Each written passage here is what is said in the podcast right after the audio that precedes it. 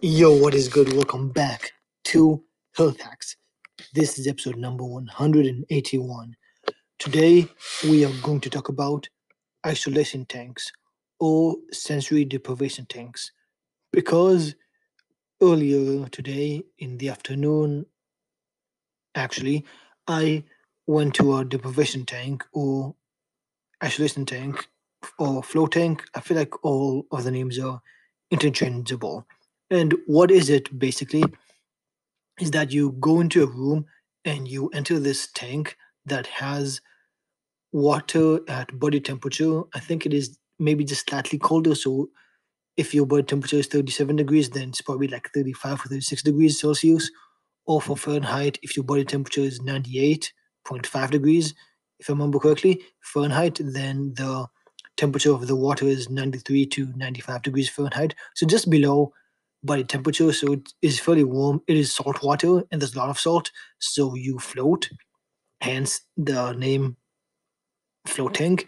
And also, the room you're in is completely dark, pitch black, and you don't hear anything, especially because sometimes it's sort of a pool, but other times, especially the day, the place I wanted today, it's actually a tank, so it's closed, but it's not stuffy because there's a pretty high, not ceiling, but you can stand there, but you lie down, right? But because of the salt water, you float.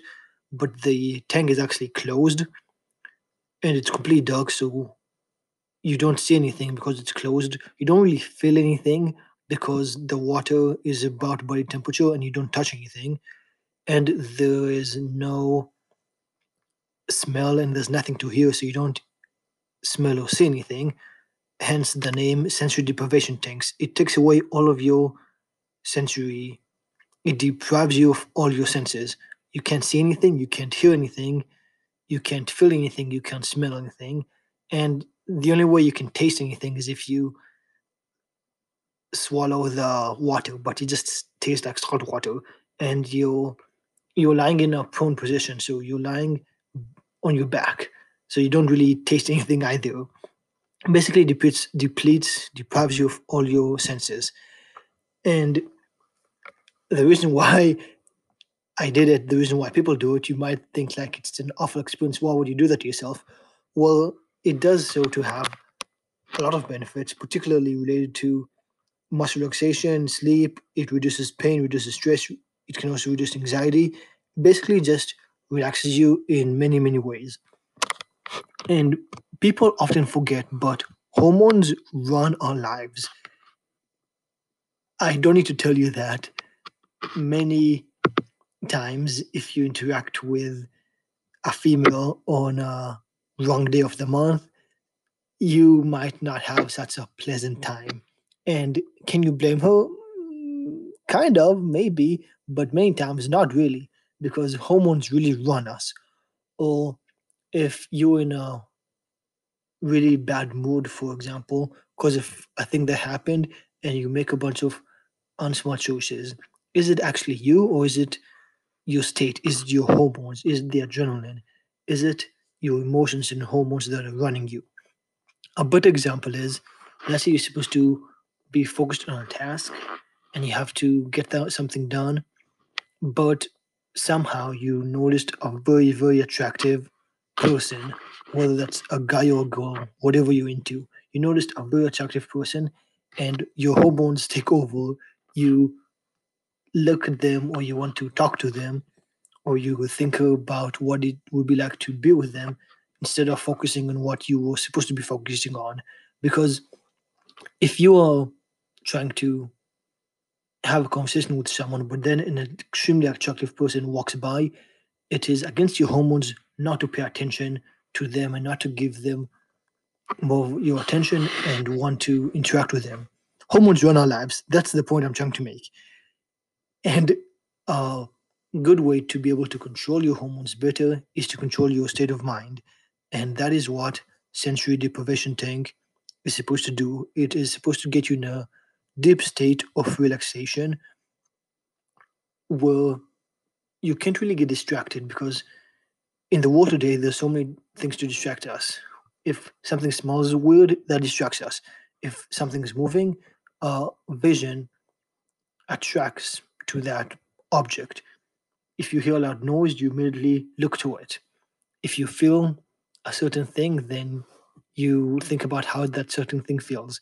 So if you take away all of your senses, if you deprive, if we deprive you of all your senses, all you have is your thoughts, and supposedly that is supposed to increase your creativity, and also it is supposed to give you precise thinking and basically the many studies say that's supposed to give you more creativity and allow you to not be distracted and find your purpose and all of that.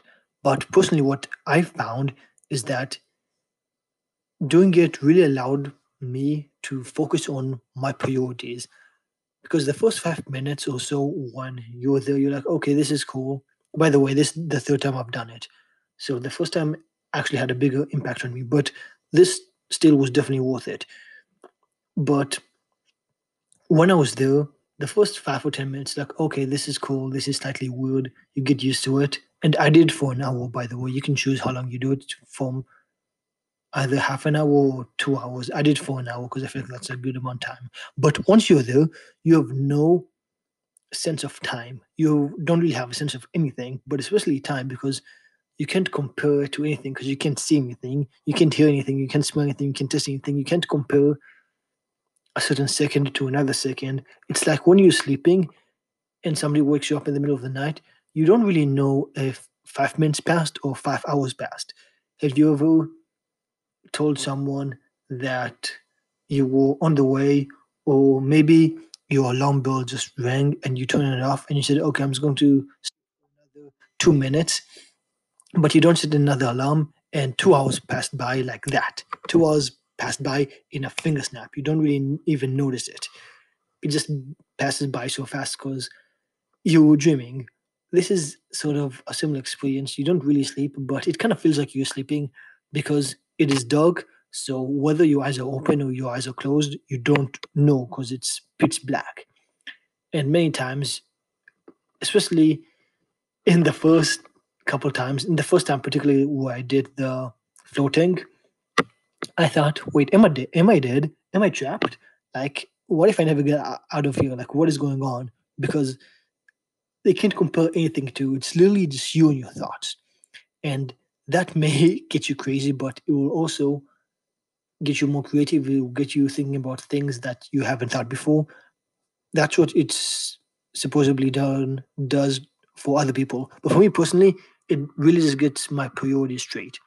It gets me thinking, okay, Daniel, what are you doing with your life? What are really the most important things? Should you really stress and worry about this minuscule thing? Is that really going to make a difference in the grand scheme of things? Or should you really focus on what's important in life? What is the most important things in life, Daniel? I just ask myself questions like that. How do I spend my time? Am I happy with what I'm doing? What should I focus more on? What can I improve? How can I make it better? What do I like about my life? Should I just be happy? What makes me happy? How can I be in the state I want to more often? Questions like that. For me, it is a sort of meditation, I guess, even though I know many people who are experts in meditation don't really like comparing meditation to everything. They often say meditation is meditation. You can say dancing, you can say sensory deprivation thing, you can say napping. Those are not forms of meditation. Only meditation is meditation. That was a word rant. But yeah, um so but for me, I, it is sort of kind of a form of meditation because it relaxes me. It really gets me honed in on my priorities, and it gives me a certain uh, a certain amount of focus that I have lacked or haven't had before. Those are all the reasons why I really like it. But more importantly, in my perspective, I don't know if it's more importantly, but also extremely important is the fact that sensory deprivation tank, float tank, really helps with your recovery. Physiologically, it helps you a lot, not just in your mind, but also your body. It really helps with muscle recovery. It helps relieve even joint pain. I believe, at least. I find like my joints feel better now than they did before. It gets you to like in a really really deep state of relaxation, so your body is able to recover faster because the more stressed you are, the less your body will recover because it thinks that it needs to run from a predator. So your body does not allow yourself to recover. Your body recovers best when you're in a fully fully relaxed state and your stress is really low. The lower your stress, the better your recovery, which is why this helps with recovery tremendously. Also, another benefit that the float tank has is that it increases cardiovascular health. However, I don't want you to think that it increases cardiovascular health like by um, by accident or as if you do it, it just magically increases it. There's a reason why it increases it, and the, the reason why it increases it is because it allows you to sleep better later at night. Because since it relaxes you, not just temporarily, it also relaxes you throughout the day and hopefully throughout the week and throughout the month. It allows you to have better sleep, and better sleep equals better, healthier cardiovascular system. So many times when articles or studies say this increases this, you it might be true, but you have to think how does it increase it? So many studies say that cardio that float tanks increase cardiovascular health, and that is true. But if you go in a float tank, but your sleep is still awful, it's still abysmal, you don't improve your sleep, then your cardiovascular health won't improve. But for most people who engage in the float tank, the sleep will improve, and because the sleep will improve, the cardiovascular health will improve. So, yeah, that is another tremendous benefit. Now, you might be wondering, okay, well, this sounds pretty cool. Why not engage in it all the time? Why not even buy one at home? Well, I looked it up, and uh, sensory deprivation tank, a float tank costs between ten to thirty thousand US dollars and that is just to have it. I'm not sure how much it is to maintain it because I just thought about it right now. I didn't look it up, but I'm pretty sure maintaining it is not cheap either. So unless you have thirty thousand dollars begging to be spent, I don't know if I would buy one right now. If you can afford it, hey, go for it right now. Why not? But for the majority of people, you probably want to do what I do, and that is go to it once every couple months. And that cost for an hour between 50 and 150 dollars. That's what the a couple websites say who and I looked. Maybe all the places I go to are not bougie, not that high class, but every single place that I mean I went to two different places only and I always got the hour and that cost me sixty dollars. So a dollar per minute about seems pretty reasonable. I don't know why, or maybe when it says $150, maybe it's also talking about longer than an hour. I'm not sure. But, anyways, I usually pay $60 for an hour, and to me, that seems like a pretty fair price, especially it's not a thing I do on a weekly basis. Every couple months, honestly, maybe like twice a year, maybe. I probably should do it more often, but yeah. Because it's like an event, it's something that I don't engage in that frequently. I don't mind spending that amount, especially because it really does have a lot of benefits and and it is a different experience that I really enjoy taking part in. So yeah, I definitely think it is worth it. And lastly, with anything, whether it is an amazing health food, a superfood, whether it is with my massage gun, whether it is with this floating, I always try to play devil's advocate and I want to see all the negative effects. I want to see why it is not good because I am aware that many, I'm aware that just like many other humans, I have confirmation bias, which means that I want to find what I'm looking for. I just want to be proven that I'm right. I want to go on Google and type I'm right.com and find information that aligns with my views and it is very difficult to find information that contradicts my views, not because my views are always right, but because inherently I want to prove to myself that I'm right. I don't want to find information that says, no, Daniel, you're, wrong. You shouldn't think like that. You made a mistake for the longest time. However, I want to try to be as open minded as possible, and I was try to find the other side, even though it might be difficult because I want to, if I think something's good, I want to keep finding information to prove that it's good. If I think something's bad, I want to keep finding information that that thing's bad just to prove to myself that I'm right. However, I want to try to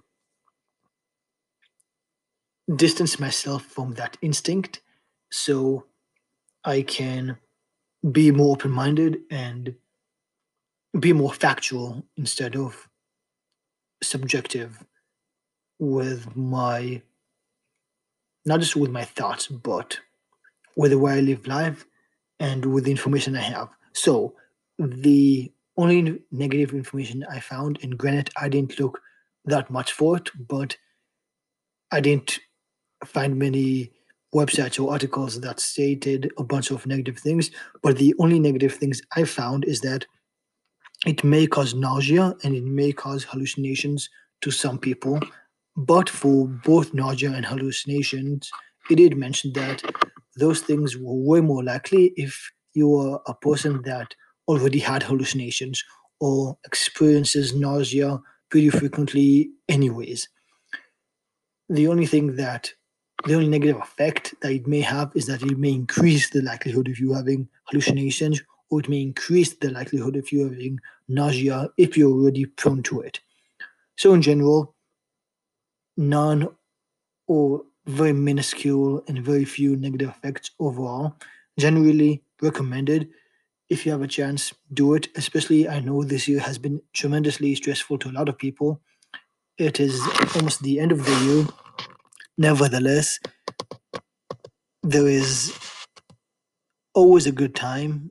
Actually, I'll just rephrase that. There's never a bad time, in my opinion, to go for a float tank, deprivation tank, isolation, tank, isolation tank, because I really feel like it relaxes you in a way like many other things don't. And I feel like it is extremely necessary. So I hope you learned a few things and hopefully you will partake in this incredible experience as well. All right, that's all.